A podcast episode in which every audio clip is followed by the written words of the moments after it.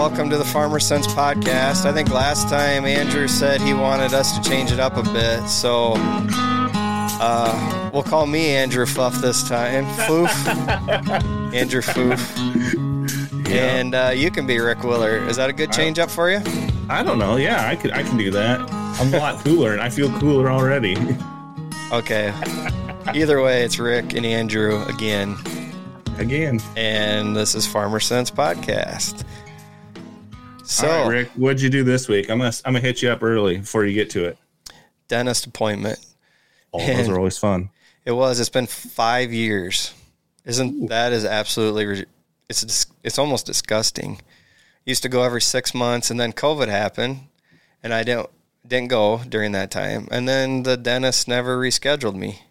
So I just kept putting it off. I was like, screw it. You know, I floss, I brush twice a day, whatever. But um, five years is a long time. Yep. very, very nice dental hygienist girl cleaning my teeth, took x rays. She's like, Oh, you do have a lot of plaque buildup on your teeth, don't you? I was like, Yeah, I figured as much. And never knew this before, but apparently that plaque can get down below your gums and then that can eat away at the bone. And she was telling me all this stuff. It was very nice to know because I had no idea. And my mom and dad always said that's like the one thing you get that you need to keep, you know. Yeah. And I've always been great. I, I, I didn't have any cavities. Um, usually I don't.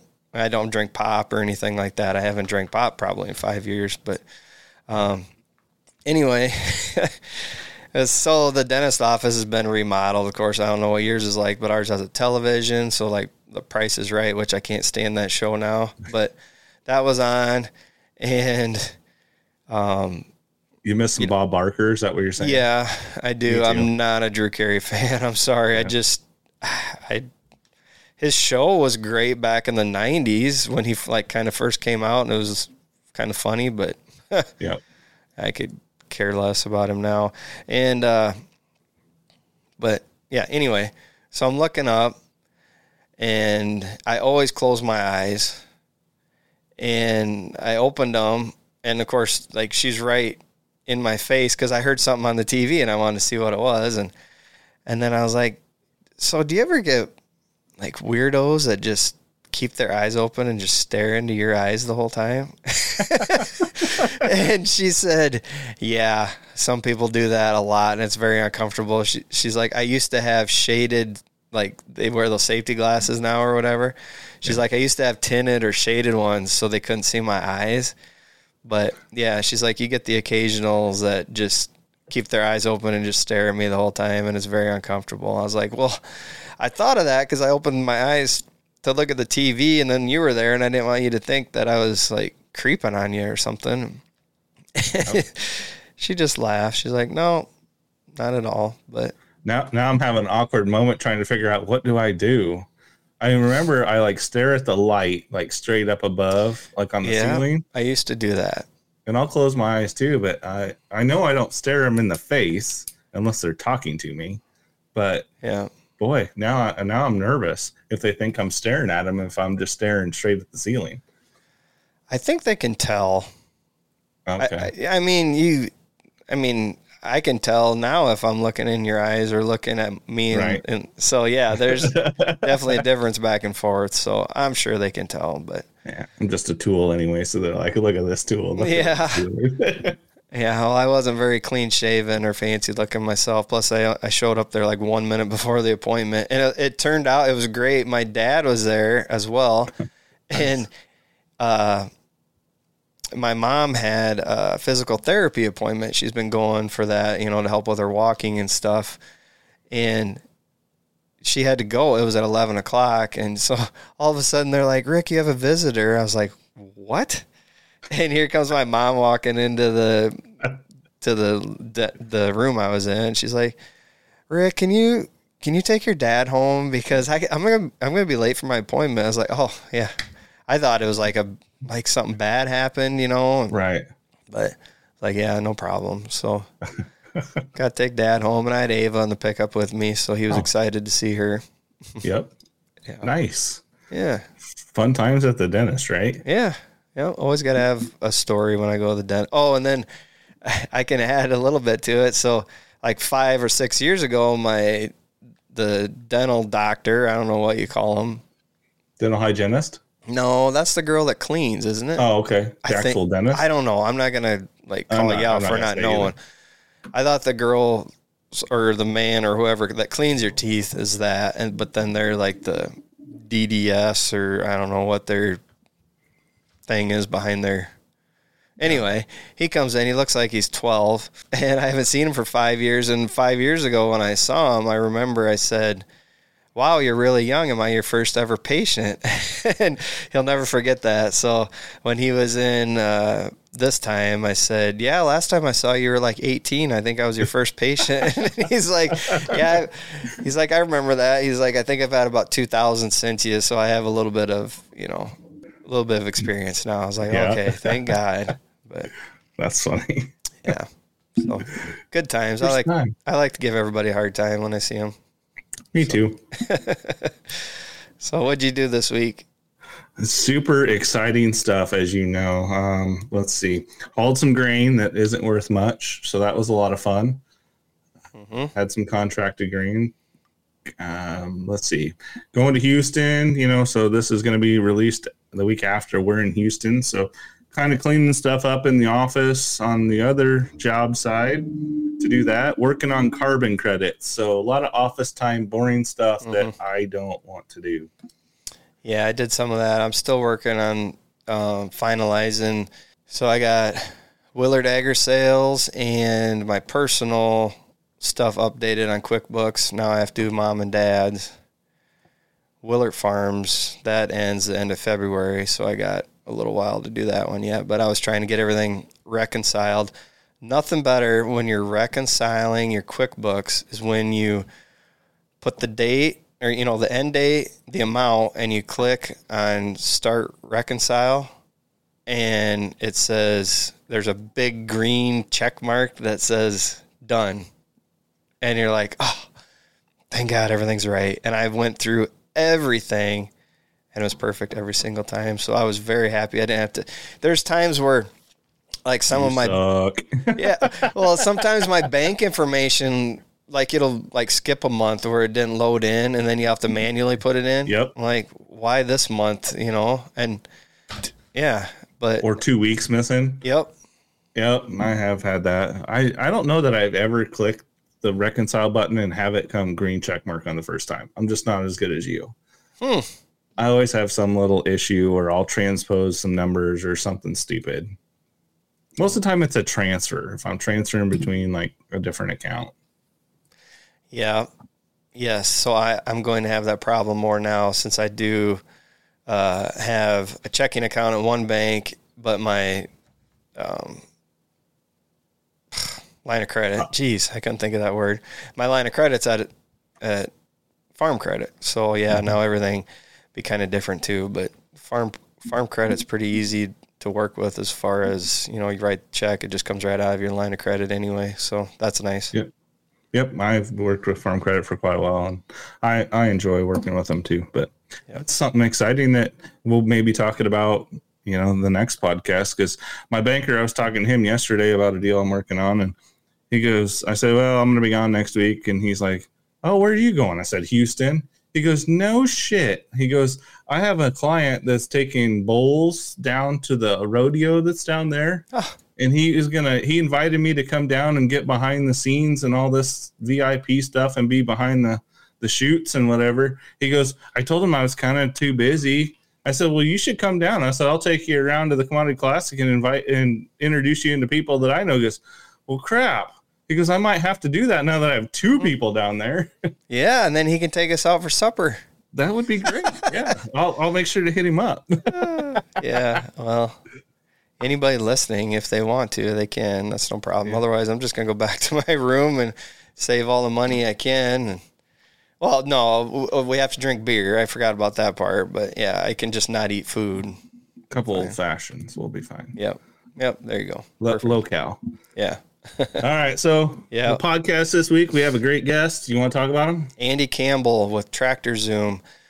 Andy, I went, I went to school with him. Uh, he was in my class in high school. He's done very well for himself. He's uh, he's done a, a, lot, and you'll get to hear about that. He works with Tractor Zoom, which is uh, well, you'll hear about that too. But it's a a, a, website that you can find out how much your tractor's worth and uh, auction prices, all sorts of stuff. So definitely. I, I thought was really interesting where you talk about you can put your equipment in there and see what it's worth and keep track of it. Yeah, that's what I thought was in it. But great, great interview with him. Great podcast. Hope everybody enjoys it for sure. Yeah. Okay. So here we go, everybody.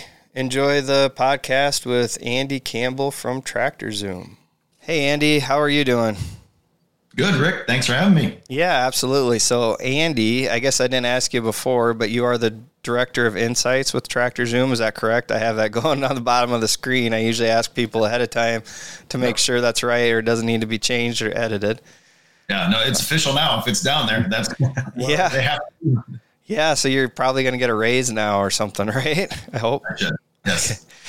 so so Andy, not Andrew. Make sure everybody knows all this when you're listening. But Andy was a good friend of mine in high school. Still is. We just don't see each other as often. Once in a while, he'll come back home for for church, and I'll see him. But um, Andy and I grew up together, played sports together. Uh, he's come back to to have more of a role in the farm. Is that is that correct? Yep. Uh, yeah, very funny story. So we're just hanging out after football practice downtown and throwing a football around in the park, and I led Andy perfect for this this pass, and he caught it. but but when he turned around, it's not. It's funny now. I'm sorry. It was we were all we were all freaking out when it happened, but he just wham faced it right into the corner and I don't know if anybody else is familiar, but you know, all the parks always had these little jails in them. I, I don't know why. It seemed like every park we had in our hometowns had a had these little steel jails that you could lock people into, and you didn't really lock mm-hmm. it, but. Yeah, he just smacked right into the corner of that. Split his top. You still got the scar? Andy? Oh, yeah. Yeah. Car running right down there. So Andy is reminded of me daily when he looks in the mirror. I, Watch out for that. Yeah, I hope it's only good thoughts, not all the bad ones. But yeah, um, no. Anyway, I, I just had to bring that up because that's that's just one of those those good memories we had, and of course, playing sports together as well, and just knowing your family and and everything. So, yeah, I'm glad you could glad you could be on here. It's awesome, and I'm I'm really excited for what you've been doing with just your career in general. Would Would you like to give just a background before we get into Tractor Zoom, like where you've been and how you got to this point?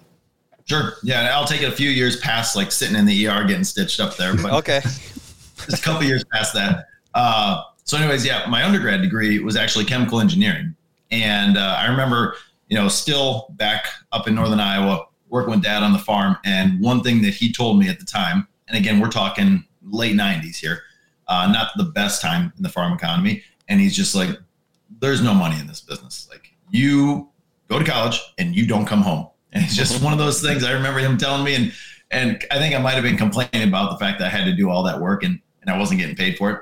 And he's like, that's why I'm not paying you, just so you leave and don't come back. and uh, so so yeah, I went away uh, for a degree in chemical engineering, and it was good. Uh, I worked with Cargill, and I worked with General Mills, and so you know, kind of in the ag industry, more further down the supply chain a little bit, and uh, it was good. I, I liked it. It was good problem solving, good challenges. But one of the things I didn't like, and I didn't really think about this when I was you know, back there choosing what to do for life, is I was inside all the time. I mean, hard hat, uh, steel toe boots, which is fine, but you're inside of a plant entire time. And uh, that I did not like. Mm-hmm. Uh, and so did that for a little while. And then I went back and actually uh, went to the MBA program at Iowa. Uh, I wanted to get a little bit more in business, essentially to just open up doors and try to figure out, you know, more opportunity to do. And uh, and everybody, you know, has heard of Caitlin Clark uh, for Iowa oh, women's basketball. But before her, it was actually me. and in a really, you know, roundabout way, I had in undergrad, I had met and uh, worked with the Iowa women's basketball coaches. Mm-hmm. And when I came back to grad school, uh, I found out that I could use my grad assistantship and actually help them out. And so I was like their marketing grad assistant, but I also got to help them coach. uh, and great experience, great, phenomenal coaches. Um, but by doing that for a couple of years, then when I graduated from the MBA program, I had you know business degree and uh, background in ops, but then I had this coaching bit on the side. And so my first job out of there led to Central College down in Pella, where I was a professor and a basketball coach. And and that's in a roundabout way. This is leading to Tractor Zoom, even though it's not straight at all. Yeah, no, uh, keep going. I, yeah, I, well, I, we like stories. oh, good. Well, good. I got plenty of them, uh, good. and they hopefully make sense later. But yeah, so I, I coached and taught, and I was down there at Central College for about eight years. Had some great students come through, good experiences. Academia, though, is uh, it's a crazy world, and it's like rolling that stone up the mountain in that old Greek myth, and then you get to the top, and then you start all over again. And that's what every single semester is like. You work with students, and then all of a sudden you have a new batch. You work with students, and uh, a lot of red tape with academia and a lot of bureaucracy type of stuff not exactly the place I wanted to be. And coincidentally enough, I was back in front of a computer and back inside again. Uh, but when I did all that, uh, I was still involved with sports, heavy into analytics at that point in time, just love spreadsheets. And I had a classmate from undergrad, or actually from the from grad school, from MBA. Uh, he was starting a sports analytics company, and he needed a marketing director that understood sports. He understood analytics, uh, and so I helped him launch what was then Impact Athletics. And we actually got seed round funding. We went out and won a pitch competition at MIT. We were at the NFL Combine, and it was just like, holy crap, like this wow. stuff can actually work. You can launch a company. and uh, so it was crazy because I was doing that and teaching at the same time. And then it got to be, you know, enough momentum. You're like, I'm going to roll the dice. Like, this is worth trying. And so I left uh, academia and I went and did that.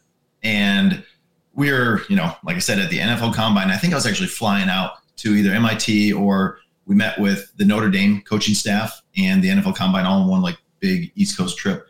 Uh, and I got a call from a headhunter for an international food company that I had never heard of. Like I had to legitimately Google this company because I'm like, real or am I being scammed? Mm-hmm. Uh, but anyways, they, it was a really nice deal uh, and also had a family. So this paid well versus a startup, which is, you know, yeah, it's a gamble, right? Yep. Exactly. And so uh, I ended up going with the International Food Company for about two years, and a really good experience. A lot of great travel. They're based over in Luxembourg, and uh, some great people and experiences there. But then after a couple of years of that, I realized like, you know, I'm touching a small bit. I was marketing director for them, and you know that's what I was doing. Had a team, but I'm like, I want to do more. I want to use the the background that I've got in operations. I want to use my data analytics skill. I want to help with the whole business uh, we're slightly tied to the ag industry, but pretty remotely. It was a small part of the business, and the, we tested corn, um, but that was about it. And so what I did is I ended up moving to or launching essentially my own business, and then I was a consultant uh, for about four years with a partner up in the Twin Cities, and we would just help companies launch, mostly in the food industry, but and this gets back to the tractor zoom side that. Uh, one of my former students that I stayed in really good contact with, he and I would have lunch like every six months. He was doing well up in the Des Moines area. And he came for lunch one time. He's going to have a baby. And so we're kind of talking about entering into fatherhood. And, uh, then he's like, and I think I want to quit my good job and go work for a startup. And I'm like, wait a second. Uh, but he, you know, very talented salesperson. And, uh, and so he started explaining this company, this tractor zoom company to me. And so I just followed him, followed their progress on LinkedIn. And through that process, I noticed that they had hired a marketing person. And then two weeks later, they were trying to hire another marketing person. And then two weeks later, they're trying to hire another one. So I, I called him up and I said, Hey, you know, what's the deal? Like, you, you know, are you just rehiring the same position? And right. yeah, yeah, like, but he's like, we can't get it to stick. He said, we're looking for this, but we're kind of, we're not quite getting what we need out of this position. So I actually went there and I not looking for a position at all. I was just going to give him advice and see if I could help out a startup. And sat down with Kyle, uh, the CEO, mm-hmm. and just said, "Here, here's what I would do in my experience of B two B marketing uh, within knowing the ag industry. Like, here's how I'd approach a situation right now, and here's why I think you're not getting a marketing person to stick." He called me probably a, a month or two later, and he's like, "What would it take for you to do what you told me to do?" and uh, and then the kind of the rest is history. I, I, hopped on board, And at first, I was just doing a little bit of marketing for them, but then they, I think I was maybe number eight on the totem pole. Kind of when they Okay. started, there wasn't many people who were in a garage in Urbandale area, and then now we're at like 55 maybe, and I think we're adding five more people next week. Uh, and so it's it's grown uh, really fast. And so yeah, the Wow. growth trajectory of the company's cool, and to the point where sometime in this past year, I shuttered my own business and said, okay, I'm gonna, you know, join this Tractor Zoom journey full time uh, and give it everything I've got, which has been a good move because it allows me to focus, and now it allows me to be in the ag industry a lot deeper and work with you know farmers, dealers, uh, credits, you know, Hmm. bankers. It, it's just been a, a really good move. Did you say it was started in a garage? Pretty much. I mean, it was uh, think it was Amazon in- story here. the uh it, i think gravitate was the first like ecosystem it's down in des moines but i mean we're talking like tiny little co-shared office and then their first real office was yeah in, in an industrial garage had big garage doors that could open up um Okay. had you know things i remember on it one bathroom that was essentially shared for a bunch of people Mhm. uh throw a football around when everybody got bored inside of the garage Mhm. and uh didn't hit in jail Yeah, cells. be careful. be careful of the surroundings. exactly. Yep, I learned that lesson early. And uh, but yeah, it was. I mean, since then we've moved, you know, two other times, and now we've got a, a sweet office in West Des Moines uh, that's kind of tricked out in a farm theme. Uh, but it's Cool. Yeah, started from some pretty simple beginnings. Yeah, no, that that's awesome. So, uh, in in 2017, that was the initial founding by Kyle. Correct? Is that when you was it 2017 when you went and visited with them, or later? No, it was. I think I talked to him first in late 2019. Okay. And uh, really, 2017 was Kyle and a couple other guys that laid the groundwork and just said, okay, is this viable? They were running pitch competitions, just just trying to see like, does this thing have legs? And I think they were told multiple times by many of our current clients, even now, we're like, not needed in the marketplace. Like what you guys are offering, i- it's already taken care of. You know, th- there's just no future ahead of you. Uh, Yep. and they did a nice job. I'd say one of the best things that Kyle does, and then it's really, you know, cascaded throughout the whole organization is everybody's really good at listening, but at the same time thinking critically to the side of, okay, why are they telling us no? And what is it that truly the customers need? And if we keep at this, knowing that we're a data company, we're not like an advertising company, we're not trying to do sales, uh, that can we build up enough data to help them solve their problems? Mhm. And so, yeah, we've had, I can't tell you how many customers we had that we have now that at that time in 2017 or even 2018 and 2019 that were telling us just like, this is not a thing uh, that are, we're now helping on a daily basis. Awesome. Uh, so you talked about how you got to Tractor Zoom. What is Tractor Zoom exactly? Yeah, yeah, good question. It's um, so a lot of people might look at it and say, you know, it's like Tractor House, uh, and it is an online marketplace for farmers to find equipment, but it's really differentiated from a few of the other ones out there. Where yes, we, you know, collect a lot of the auction uh, potential out there, a lot of the dealership listings that are out there all in one place. But what we wanted to really do was, first of all, we're not an advertising company, so we don't charge auctioneers, dealers, or farmers for any of that that goes on. Oh wow. We, yeah, we want everything to be completely free, and and not just for the sense of being free, but we just don't want um, any inhibition when anybody's trying to either post stuff or buy stuff. We want it to be really good quality because that quality and data matters, which we'll get to later. But yeah, we we essentially want the farmers to be able to freely see everything that's out there and find it quickly too. Uh, and we notice what we're hearing in the marketplace is some of the other sites are challenging to try to get to or try to navigate and sort through. And we also know that you know farmers at times are really busy and then can't simply just be on their phone watching for things. So we wanted to see how we might be able to help that process through automation, through smart navigation, and now uh, AI with something. And uh, and yeah, so we really wanted to differentiate that. But we are an online marketplace for farmers to find the heavy machinery that they need for their operation.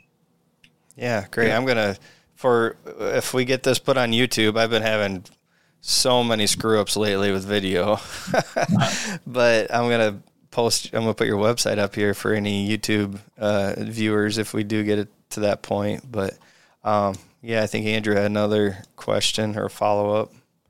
Well, you, you kind of answered some of it. You know, what makes you different or better than some of the other machinery trader websites out there? I mean, I'm interested to hear how you're using AI a little bit. Yeah. yeah, it, it's cool, and it it's. I mean, we're you know we've got a kind of an ethos that we had to set up just to make sure that we're using it for good. Uh, but it's uh, it's crazy on how fast and how good this AI business is. But I'll, I'll start kind of back at the beginning. Uh, so yeah, we want to make sure that the the user interface is really clean and easy to navigate. Uh, so that's kind of first and foremost. But we also kind of considered that just table stakes. Like you have to, you know, be comparable with an Amazon now or an iPhone. Like Yeah. you can't be a 1990s type of website uh, and you know and really offer value. So that's one thing we want to do. We want to be transparent. So we're big on pictures. We pull in all the pictures so people can easily browse through those and find them. Very, very important. I hate it when there's no pictures, and I hate it when they say call the dealer for Oh, price. I know. Anyway, And sorry. We, we actually ran a study on our data scientists ran a study on quality of pictures, and we noticed that machinery on uh, dealership slots sits for longer if it has no pictures and even if it has poor pictures. Uh, and so we've built something for our dealerships that flags them and says, "Hey, this is likely to age just simply because you have poor picture quality." Mhm. But yeah, getting to the differentiation part, Andrew, that you're talking about too, is uh, you know, with all this data that we have, we said, okay, how can we do this one step further and, and help the farmer? So we have saved searches in there as well. And I use this actually to buy a, uh seed tender because we upgraded our planter to a DB60 a couple of years ago. And like many things, when you upgrade, then you realize, well, oh crap, now our, our tractor's not strong enough to pull it, or Yeah. seed tender is not quite tall enough to be able to reach it. And so, in this particular sense, we needed a seed tender.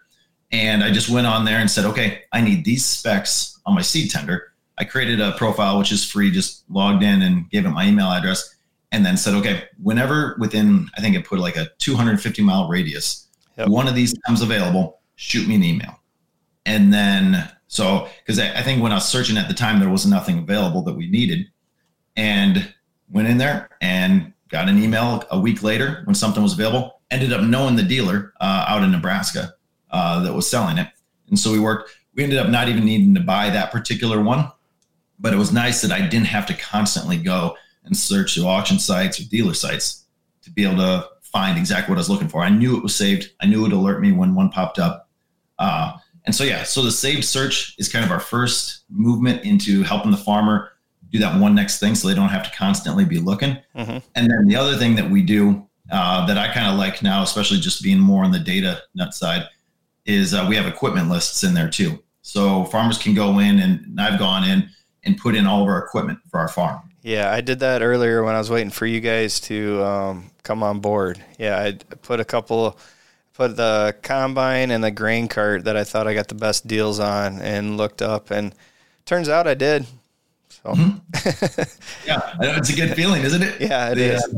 Uh, Yeah, our latest combine, and I, I was telling my dad this too because we ended up buying a, a 9870 STS, almost like a, a redundant or a duplicate combine, just so we could potentially run two, but also at the same time, just so we had parts that we could share back and forth. Oh yeah, And and I know he wanted to buy it then, and, and at the time we got a decent deal on it, but Class 8 combines have kind of tanked uh, this past year, and so now I'm looking at these new prices, and like, man, we had held out a year, probably been a much better situation. Yeah, But yeah, you can put your whole equipment list in there, and you know you can take that to your banker for, um, you know, when you have your renewal season meetings, whether it's for, you know, operating loan or collateral that you need to use for another type of loan, and then we also honestly use it a little bit for succession planning, trying to figure out, you know, it's pretty easy to figure out the value of the land, but then also what's the value of a fleet of equipment? What percent do you own? Because we also share it uh, some of it at least back and forth. So you can toggle in some percents. And then at least I have an updated value of like, here's what our fleet is worth right now. You know, in the event something were to happen tomorrow or when we plan for something to, you know, happen in the future, here's an idea of the amount of money that I need to either come up with or we need to transfer ownership of uh, for the equipment. That's awesome. yeah, it is. Um, so I used to sell machinery. I used to work for McRoberts Implement in Greene. It's now McRoberts Red Power. Mhm. Uh, it, I believe it's the only Red Power that goes by a name instead of the town. and probably because the name of the town is Greene and they didn't want it to be Green Red Power. I never thought about that, but yeah, yeah, yeah. So they named it. It's a. It was a three generation uh, dealership in Iowa. It was one of the last uh, single owned dealerships when Red Power purchased it. Oh wow! So I, I kind of went through the transition, but so when I was working there, we always used to get this really fat book. I think it was from Iron Search or something every month, and it wasn't cheap. It was pretty expensive. Matter of fact, uh, John McRoberts was the the owner, and and he'd only get one because they cost so much. So then he'd hand down the expired one to us salespeople. Wow. Yeah, but so whenever we wanted to know something, we had to go to his, his office and grab the book off his desk, and then we'd have it, and then he'd yell at us for not getting it back to him or whatever. But it was kind of funny. But I just I can't imagine what this would would have been worth to me, or how this would have sped up so many deals or phone mm-hmm. calls that I had to make to other you know, I'd have to call a the New Holland dealer if they're if we were getting a New Holland trade. I'd call a John Deere dealer if we're getting John Deere. You know, because you, you don't deal with those companies enough to know what it's worth, and they'd call us, vice versa. But to have this back then, that would have been great. So I, I just I see so many good things from Tractor Zoom, and I'm sure you guys do too. And you've I'm sure this isn't the first time you've heard this. Oh yeah, I mean, but that's good validation to hear because I actually just was in Carroll yesterday. I was meeting with uh, Van Wall's used equipment manager, mm-hmm. and uh, we were going through, and he was showing us his repricing process and and how he kind of manages his inventory. And yeah, it's kind of the same thing. He had one screen up that had Tractor Zoom, and we have Tractor Zoom Pro, which our dealers use. Okay, uh, and it's the same thing. Where you know if it's something green for him, that he kind of knows what the value is. He's pretty familiar as long as it's a high volume item. Mm-hmm. Um, but it's all those off color items yep. uh, that he's. I don't deal with this one nearly enough, but it just type in the name of it, the specs, and all of a sudden you've got all these different comparables, and you can quickly go through and say, okay, these six are good comparables that happened within the last six months. Here's where I think the the good trade in price is going to be. And so, I mean, he can do that within 30 to 60 seconds. Uh, saving him a bunch of time. Yeah, I noticed it. It's almost like a Kelly Blue Book type. Yeah, mm-hmm. yeah definitely. Uh, go ahead, Andrew. Oh, okay. Sorry. So, yeah, I know that was. I thought I was going to segue into another question. I apologize, but I was going to go to the next one. So no, like, no, because right. it kind of answered that. I was I was going to say so. It's not just for dealers, which it isn't, mm-hmm. which we kind of right. spoke about. You know, one thing I, I should mention though, because we did talk a lot about dealers, um, but we work with you know on the Tractor Zoom Pro, which is kind of our our B two B side, and and a lot of people honestly will ask us like, so if it's free for the the dealers to list the stuff, it's free for auctioneers to list it, it's free for farmers, and all the safe searches, all that stuff's always free. And how does the business actually make money? uh, and so, but since we're a data company, we just ingest all the data of, you know, if an S780 sold last weekend at auction, it had like 660 SEP hours on it and all these other different stats. All that is just collected. And so we understand as that at one data point what that's worth at that point in time. And you continue to collect this on everything, then you can start to understand the direction that the market's going. You can understand different categories.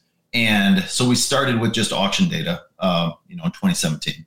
2021, we started working with dealers on collecting the dealer uh, list information. And we've grown now it's tough to estimate exactly, but we have well over 50% of the overall equipment supply, we think, in the United States, probably closer to 65, maybe 70%. And so now we understand a good idea of the supply that's flowing in and out of certain regions by class of combines, by horsepower size. And so now we can help people like dealerships, but also farm credits make decisions based on supply in the market. If there's oversupply, we'd expect prices to come down a little bit. And that's a lot of what I get to do is I'll pull up graphs and I'll start to see supply peaking, but then I'll see how price responds to it. And so I can help talk to dealers or farm credits, insurance agents uh, out there, FSAs all across the United States who work with every state there, and uh, kind of just give them a, a heads up on, hey, this is a high risk item. Like, you know, the bubble might be about to pop, or and right now it's not popping, but it is dropping. And so, mm-hmm. um, yeah, that's what we can do. And then we turn around and help them make decisions, you know, on valuations, on supply, and then we can kind of get into what's coming next uh, later. But, but yeah, you can do a lot with data. It scales well.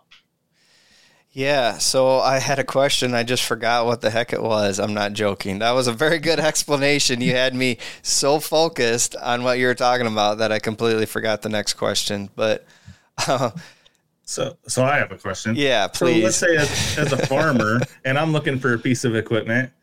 Mm-hmm. and can I and I can put it in there. Say I'm looking for a tractor. Will it kind of give me that that same graph per se?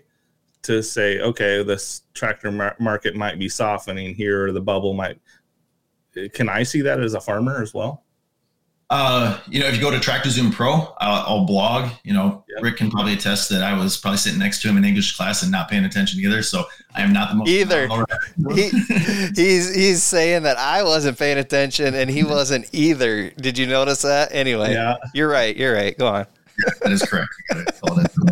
but uh, sorry. But yeah. But anyways, no, I will do a lot of videos, uh, blogs, and stuff, and we'll put that on TractorZoomPro.com because it tends to be the dealers and the uh, farm credits that follow that. And on Tractor Zoom, we have blog as well, but I, I tend not to write on there as much. But anyways, on on there, you can't necessarily see the supply, but like I said, it, I do write about it on the Tractor Zoom Pro uh, blog side of it, and then I'll do you know podcasts like this fairly often talking about which direction we see the market going due to oversupply and stuff. Uh, I guess my question to you guys then, from a, a farmer standpoint, what is interesting to see? You know, if you're going to go, you know, read content, listen to content about the equipment market, for you guys, like what's intriguing? What do you want to know?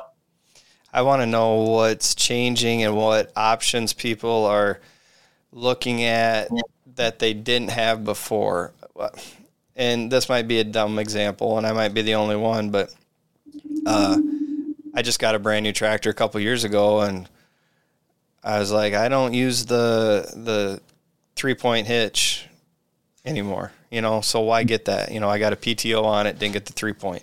I know there's some larger planters that hook up that way, but I have uh, a pivot, a Case IH 2140 that pivots because it's a narrow row, 1632 row and it has just a normal hitch, and so does my strip till applicator, and so does my um, side dress applicator, so does my grain cart. I mean, all these things. So I'm like, why spend that extra money for that option? But then, then you look and you think, well, what's the resale going to be on?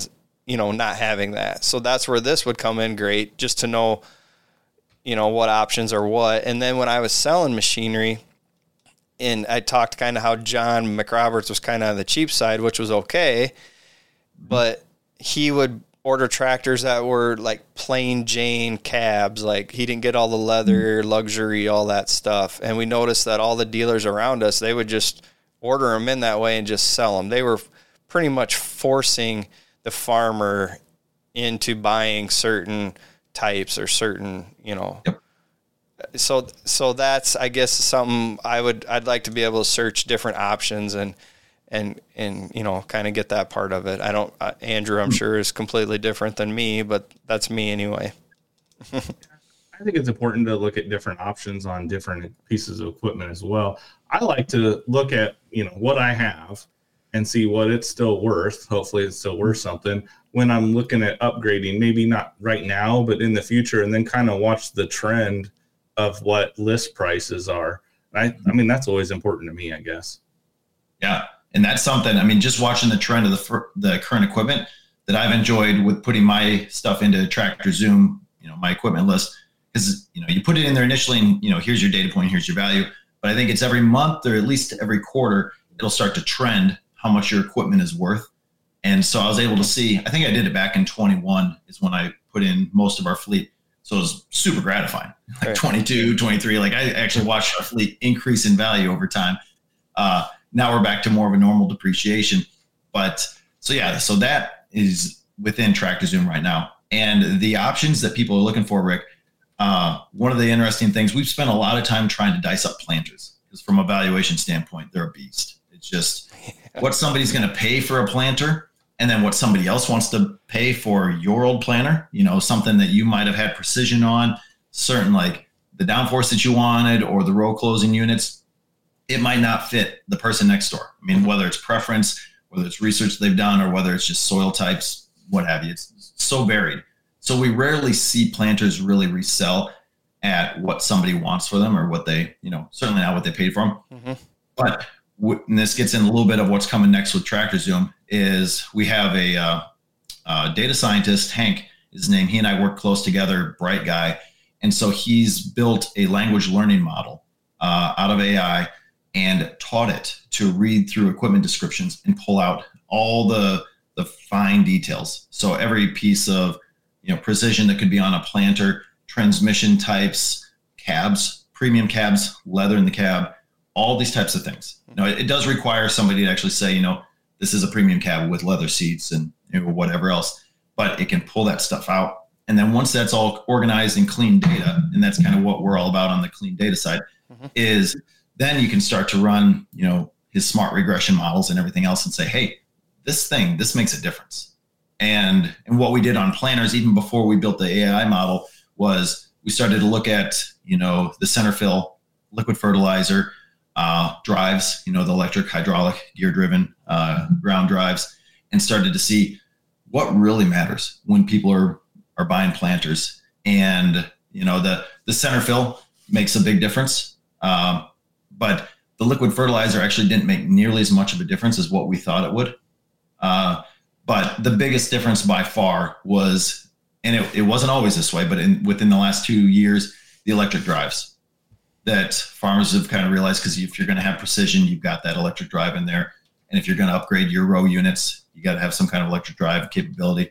And so that's one thing that we've started to see used to make a bit of a difference because you, you buy it for a premium, but that premium is starting to grow on planter capabilities right now.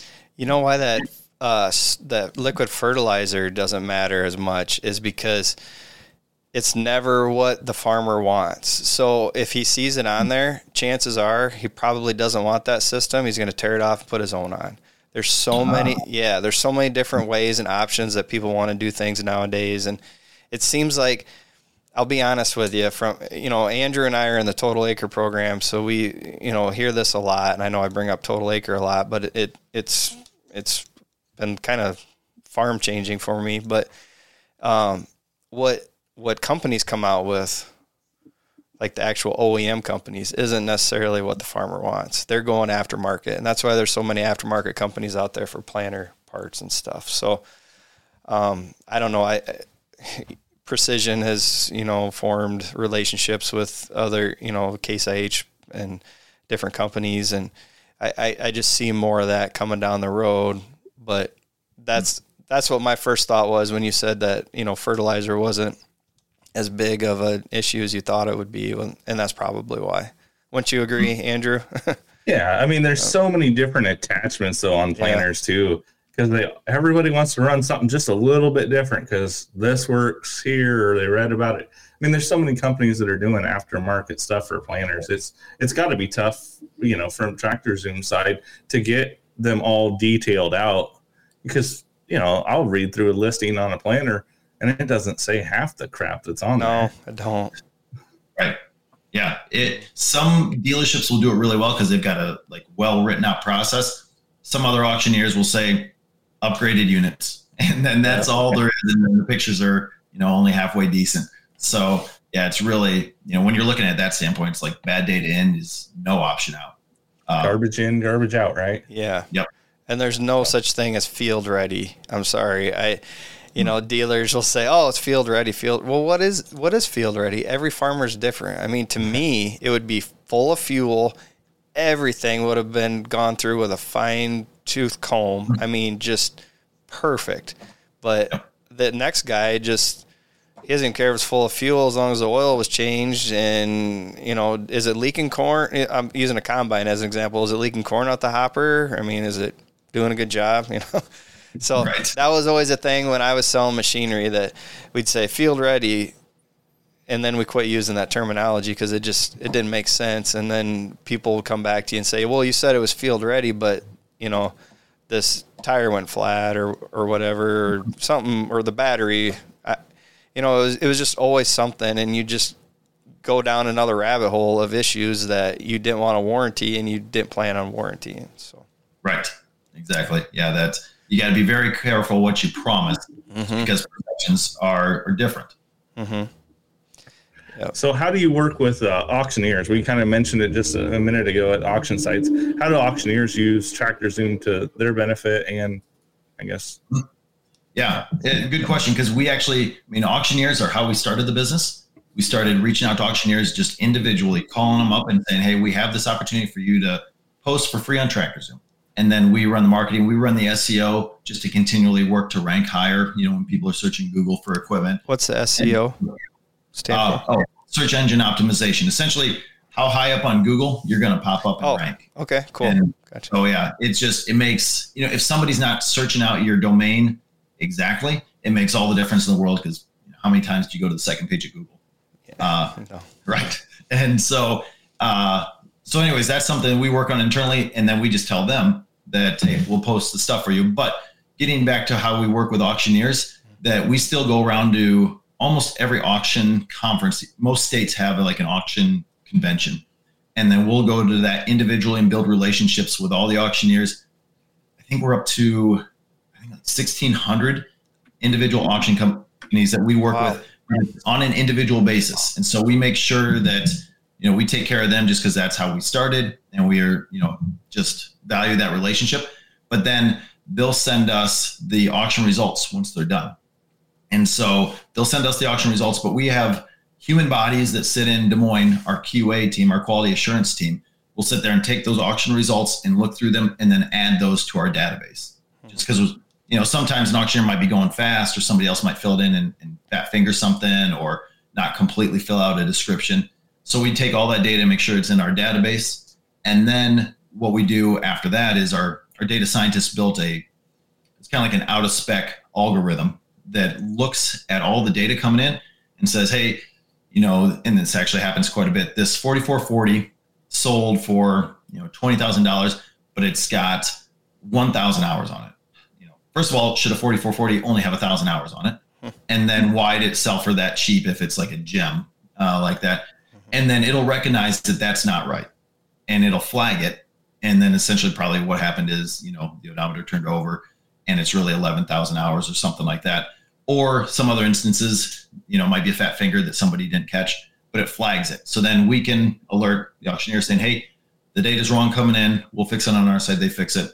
Uh, and so we kind of have like a symbiotic relationship with them where, again, we don't charge them anything unless they want to do like an advanced social post or, or something for our social media manager. And then we give them value back in return.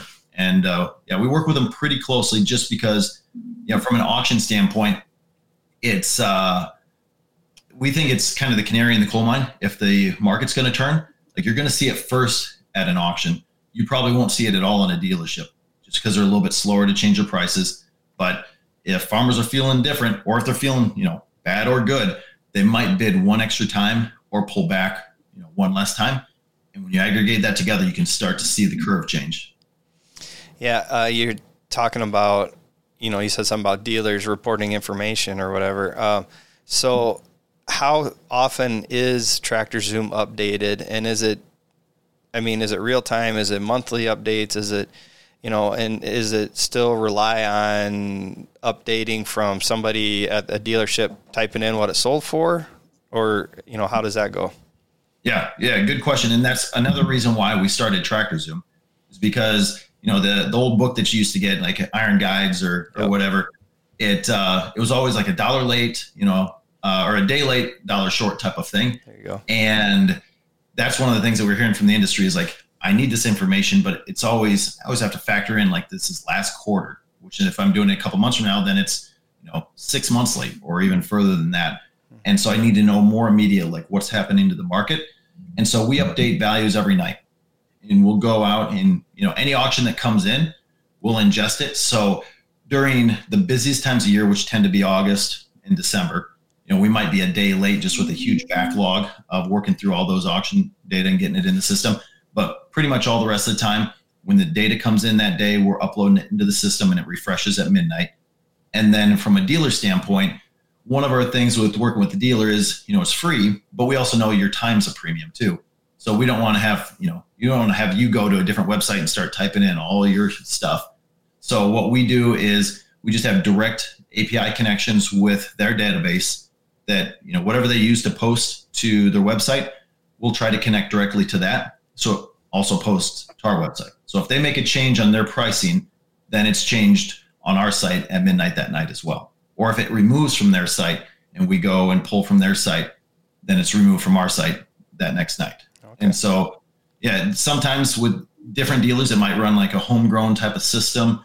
Uh, we have to build our own like algorithm, our own uh, code to go scrub their site. And so every once in a while, we have to work with them on making sure that it works correctly and getting everything updated. But, uh, yeah, so we'll work with dealers individually so they don't have to go in and, and do any manual work after the fact. Okay, nice. Yeah, very nice. Do you see Tractor Zoom adding any other facets or spectrums to the ag machinery world? Ton. So yeah, so this gets into a little bit of the AI piece. Yeah. Um, in addition to that, just last was it last month, maybe two months ago, December, we acquired a company out of Minneapolis, and uh, and it was kind of big news for us. I mean, it it grew our company size drastically, but historically, you know, we were auction values, and then we were dealer values, and then now supply. And then with this acquisition of company, they're a CRM company, and so they do customer relationship management software, essentially taking a dealership's customer base and then intertwining that with their inventory system, their business system, their parts and service system, and kind of bringing it all together into one usable platform. So you're not, you know, using one screen for one thing and then trying to figure out something else on another and they're not talking back and forth. So this brings like everything together. And so that's the company we acquired. Our valuation data feeds it. So our inventory information helps feed it so they can make decisions based on that. And in this regard, now we can help dealers in marketing, in sales, uh, parts and service, their whole operation. So from the time that farmer orders something to the time they get it delivered and pay it on the invoice, we can kind of help them through that whole process. So the farmer gets their equipment faster, uh, so the invoice is correct, um, and all that information isn't lost. And then they can also track it too. So Rick, when they when they send you a particular tractor, they don't have a different salesman reaching out to you at a different time trying to sell you something that you don't care about. They they hopefully using the system should know all that information. Okay, yeah. I just remembered the question I forgot earlier, and it goes back to I, I think it's very interesting how and I how often you get contacted by others. I, I didn't I didn't think of that as you guys being um, a, a, voice for questioning. I mean, I, I, assume you just have a website and you can go get your questions answered there, but you have bankers, you have uh, credit services, you got people calling you daily and asking you these questions, getting a quicker, better answer. So that that's also a, a, very, a big plus to Tractor Zoom, I think. Mm-hmm. Yeah, yeah. So it helps having the immediate data that's updated, and we try to create on our platform. You know, we've got search, so far or dealers, you know, some auctioneers, lenders, uh, they all can go in there and search for equipment so they can find their comparables faster. For the lenders, we built out like an equipment list so they can keep all their farmers uh, equipment lists in there. And so they can provide their farmers like instant valuations on their entire fleet, helps them with, you know, chattel appraisals and, and uh, renewing loans. For the dealer side, yeah, we have an inventory management system and we also have an appraisal system too. So they can go out into the field and just with their phone, they can go out and look at your piece of equipment if you want to sell to them. And they take all the appropriate pictures, take all the necessary notes on, you know, the tires, transmission, usage, all this information and it feeds directly into their system. So the used equipment manager then can do that appraisal really before the guy ever leaves your farm. Uh, hmm. and then that way you're not waiting like a week to hear back like what you'd be offered for your tractor. You could potentially be there within an hour and say, hey, our guy back at the office thinks we can offer you about this much. And you can kind of continue to have that relationship and not be stuck out in limbo. Uh, so that gets to, you know, another thing that we offer, but another thing we just developed it this summer, uh, and it's being used in Iowa in the kind of the whole Midwest through a couple different dealerships. Uh, so yeah, that's something new that we've developed, but a different way that we're kind of helping the farmer. Um, and then there's the whole AI piece too. Uh, so I mentioned it a little bit earlier, but yeah, pulling in and building a language learning model that goes and reads all the stuff about equipment, categorizes it. Uh, it's it's a pretty powerful tool once it builds that database, which it's doing right now for us. We can look at it and it just finished up with compact and subcompact tractors. It's working on combines now. I wanted to do headers next. Uh, we've got a lot of people interested in how the header market is changing. Oh yeah, for sure. Mm-hmm. So yeah, so that's just a, an idea of a couple things that's that's ahead. Okay, so you mentioned market changing. Let's get let's get your analysis on what you're finding. Let's talk about tractors over 300 horse on the Case side and the John Deere side. What are you seeing out in the marketplace?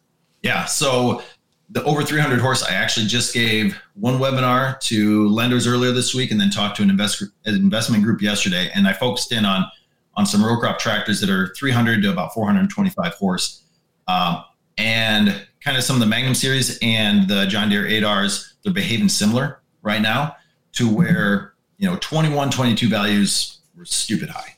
Uh, 23, even though we saw a pullback in projected net farm income, I kind of expected them to soften a little bit, but they didn't. I think there's still the idea that equipment was scarce. Last year, farmers had enough profitability that they chased some pretty good auction deals, even into December. And so they stayed pretty strong all the way through about the end of the year.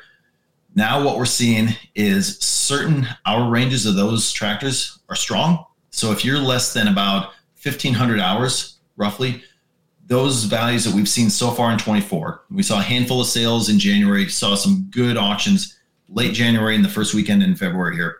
Those were above trend line for last year. So we're actually seeing a few of those go for stronger than what almost anybody would have anticipated. But once you get north of about 2,000, certainly in 3,000 plus hours, we're starting to see those values drop off. And what I think is happening, this is a little bit of me seeing data points and trying to create a story around it, is you know, farmers benefited from the last couple of years differently, right? Some people really banked, and some other people did well, and some other people did okay. But I think, you know, if you're searching for that louder, those older tractors, those higher hour tractors, I think those people are a little more price conscious, and they're not willing to chase a high price right now because we're seeing all those values drop below trend line. And so those are the value of tractors and those age of tractors that I'm seeing kind of weaken right now. And then on top of that, the uh, 8Rs in the Midwest, from a John Deere standpoint, many of them. it's it's kind of a problem child. Uh, it's been a problem child for a little while, and they're trying to to move through those and find the right kind of homes for them because they they got overproduced a little bit. Uh, there's just, just too many. Okay. Well, thank you for that. What about combines? I always heard that they're kind of a leading indicator on the ag market. What are you seeing on the Series Seven, Series Eight, Series Nine? Yeah. So Series Eight are the probably the worst beast that's out there, just because there's just as many, if not a little bit more, of the Series Eight, the Class Eights that are out there, uh, but they're worth a whole lot more. So whoever's holding them, especially if it's a dealership, they got to pay that much more interest just to hold them, and so they're they're more risky. And because of that, we're seeing their values drop now faster than the Class Sevens. Uh, class nines, tens, they are dropping, but they're kind of, they're kind of a different beast right now. Right. But yeah, it's that class eight that's probably dropping the most. Uh, and again, I would have expected them to really drop hard in December, and they didn't, uh, especially for the low hours. They're kind of acting like tractors. Low hour ones, if people wanted them, they paid for them. It's the higher hour stuff that got a little bit softer and started to fall down. But now, again, it's not great combine selling season, so you don't get a lot of auction results churning in now. March, we'll get a few more, but we'll start to see, I think, the the class eight combines start to to soften quite a bit at auction here. Uh, class seven's a little bit, just not quite as much. There's not as much supply out there, not as much risk. The big kicker with your nines and your tens is who is that second buyer? Yeah. Yeah, I mean, somebody's going to pay for that first one. They already bought it, or maybe they leased it. But then, who wants to buy? Who can buy that trade in? Uh, you just have, kind of have to look at the forage market, cotton picker market like that it's the same thing. You've got some big time operators that can buy that. They have big enough sheds for it. They have all the trucks for it. They they can fit that operation. But for somebody to take that as the next trade in, they still need those all those trucks. They need all those drivers. They need a shed that they can back that thing into. Uh, I don't know how you're going to find all these buyers for it. And so my guess on those, we've seen the the values come down a little bit, but I think it's more because they're running out of buyers quick. And so I wouldn't be surprised if they take a lot of those things and um, ship them off. I think if they go to China uh, or or somewhere because it's I think they're going to kind of just sit in the market and nobody's going to want them. Yeah, they might get pushed off of a, a ship on the way to China too. You you never know. Letting that load so they can go through the Panama Canal. Yeah, yeah, exactly. But no, that's something my dad has talked about, you know, for the last 10 or 15 years, once, uh, especially combines uh, or harvesters, mm-hmm. whatever you want to call them. But um, the bigger they get, and, you know, you still have, there's still a lot of farmers out there that only farm, I shouldn't say only, but they're hobby farmers or whatever that have 300 to 600, 700 acres. I don't know what you'd consider a hobby farmer, but that size of a, a farmer, he's either going to, share equipment with a, a friend or neighbor or family member, or he's going to have to hire it done because to buy or, or other, otherwise the class eights and all these combines we have a ton of are, are going to have to come way down because they can't afford to, to pay that price. And then you think eh, the these large scale farmers, and I'm talking like the 20,000 acre guys that have multiple combines, when when did they get to the point where they're like you know let's repair what we have? And it doesn't seem like they'll ever be that way because they just kind of like you said use them and trade them in because the dealer allows them to essentially. I mean right? Yeah. is is it the dealers is the dealer we have to blame right now for some of these issues? it's i mean the, the dealer is who we see to blame. Mm-hmm. uh, but really it's a market share growth type of business model. And the dealer is highly incentivized to sell new because it grows their market share. But that incentivization that incentivization if that's even a word that comes from the producer. Okay. Uh, and so it's the manufacturer that's giving them the incentive to sell new because uh, that's what's turning the profit for them. But then it's really for the dealer to try to figure out like who's going to take that new and then who's going to take those trade-ins. And so the dealer really has a challenging job there to try to figure out how to continue to to win market share and and grow, mm-hmm. uh, but deal with taking that trade in, paying the holding costs. They have to really be incredibly efficient with that and strategic on how they move pieces of machinery around. Because yeah, eh, that's kind of how they're incentivized. I heard the other day from a, a dealer. I think they're down in Texas, but I, I mean, I was at a conference and listening to them, and their salespeople get 0% commission on a new combine. Like half a million dollar combine, they don't get any kind of commission whatsoever. They're still incentivized that they have to sell it, but it's really once those combines get to the second, third, or, or fourth trade in that they actually start to get commission. And that's where they want to incentivize because that's where they get stuck and in order to move it. And so, yeah, dealerships make extremely little money on a brand new combine. Um, and it's tough yeah, that makes a lot of sense. Um, that that's a smart move by the the company owners of those dealerships to do that. That nothing wrong with that, and that makes you think twice about you know making making that trade and then forward selling it before mm-hmm. you you take it. I mean that that's a big part of it. Yeah, yeah, and that's one of the the company that we just bought, and that's kind of one of our big initiatives too, is to help dealers try to think this through strategically instead of just taking on the trade ins and then holding them on their lot and then trying to figure the, the problem out. You got to figure it out like two to three steps ahead uh, in order to try to avoid that a little bit, especially with 7% interest rate. I mean, we feel it as farmers on one side of it, they feel it for holding equipment.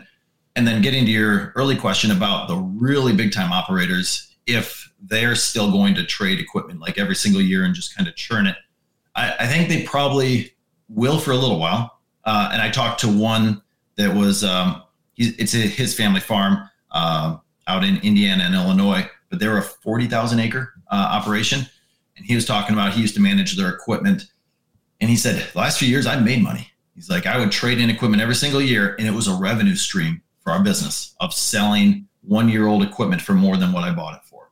Yep. And now he's he's trying to do it again. He's like, it's not working. He's like, no. how am I not making money on this? And so I had to explain to him like this is real. Then was you know fairyland type of stuff that that doesn't normally happen. Mm-hmm. And so I think once the even those bigger operations, I mean they're looking at ROI. They've got books and they're they're strategizing over the numbers. That they're going to realize here too that maybe we can hire a mechanic and maybe we can get this stuff for another year because it's that first year with the depreciation that it's the steepest. Uh, second year is also steep and not as steep, and then it continues to flatten out. But uh, but yeah, it's that's a big price to pay for that. But they do get decent deals uh, if you're buying in mass. Like if you're buying, you know, 10, 20, 30 machines new every year, mm-hmm. you can right. get some price discounts. yeah. Wow. Well, this has been a great discussion. I mean, I know we had a few scripted questions, but it really got into some more. So we definitely appreciate all the information. And do you have any more questions for us? Uh, I mean, one of the things that we're excited to do is, you know, we've got this, you know, the tractorzoom.com side of our business for farmers. Mm-hmm. We're always looking for more ideas to just make that buying process or even the, the management of equipment on a farm better.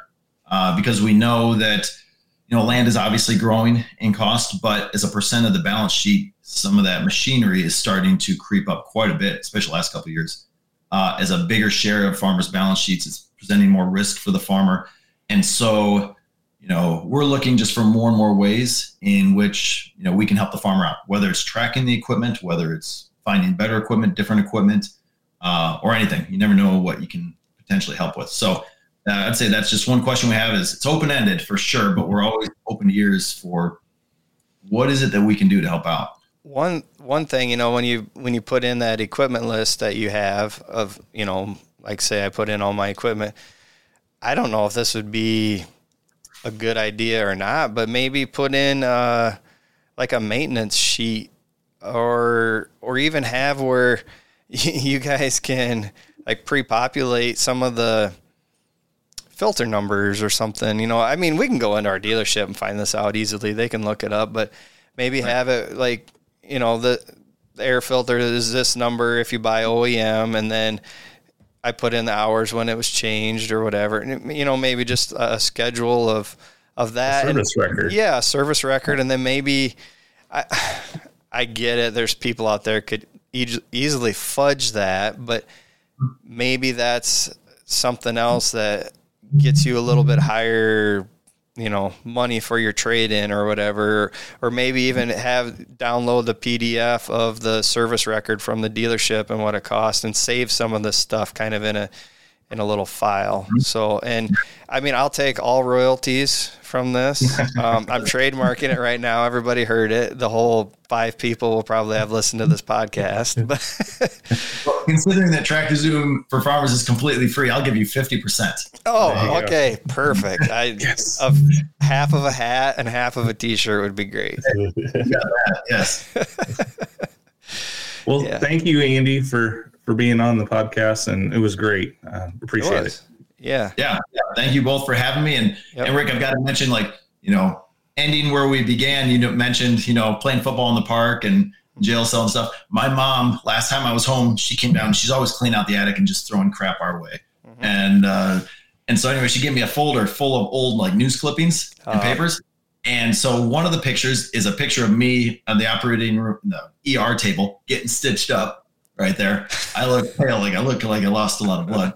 And then uh, the other clipping, uh, there's no way this is going to actually come in here, but uh, this is that's uh, basketball. Our seventh grade basketball uh, tournaments that we're in, and yep, we're standing there, and I am tiny. Yeah. Uh, do I look? Do I look like a a, a very large specimen compared to everybody else? I, yeah, you, are a beast. I've told I told Andrew I quit growing when I was in eighth grade, and then all, you and uh, uh, Justin, another friend of ours, you know, just shot up past me like crazy, and then I, I, I was lucky that I I did get um, some coordination early on. Mm-hmm. And you guys got it later, but you guys like you excelled, and I just kind of stayed at a plateau. I just oh, it's good enough for me yeah, I knew I was tiny, but then I looked at that picture. I'm like, oh, oh dear God. yeah, Andy went. Andy went from like a complete tiny, skinny dude, and now he's like a cover model for Men's Health. I tell that to my wife every time he comes to church. He comes walking in, he's all tan, his head's freshly shaved. You know, he's all like muscular looking. I'm like, yep. Oh, the men's health cover model. He was in church today, you know. He does. He takes great care of himself, and I, I, wish I was doing the same. But you know, you look good, Andy, and like I said, we it's good seeing you, good talking to you. I'm sure we'll we'll talk soon, and it was great having you on here. So yeah, I really appreciate it. This was a ton of fun. Yeah, good. I'm glad it was. Make sure. Well, you did say you were giving up X for Lent, so might not be able to say much on there for us, but that's okay. Maybe we'll release it in about 40 days and then you can start commenting. Yeah, you let me know when it's released, and I'll maybe make that Lenten exception at some point to just go in there and repost it and Yeah. throw it on, On- other On a as well. Sunday. I think you get Sundays isn't a Lent. So Right, perfect. that- Yep. completely like wrong for Yeah. for that to like be the exception days, but whatever. Uh, I know. No, this was great. It was a lot of fun, and yeah, we'll we'll let you go now. So take care. Tell Tracy and your kids hello, and yeah, we'll see you Will next do. time. Okay. Okay, all right. Thanks, guys. Yep. Yep. See you, Andy.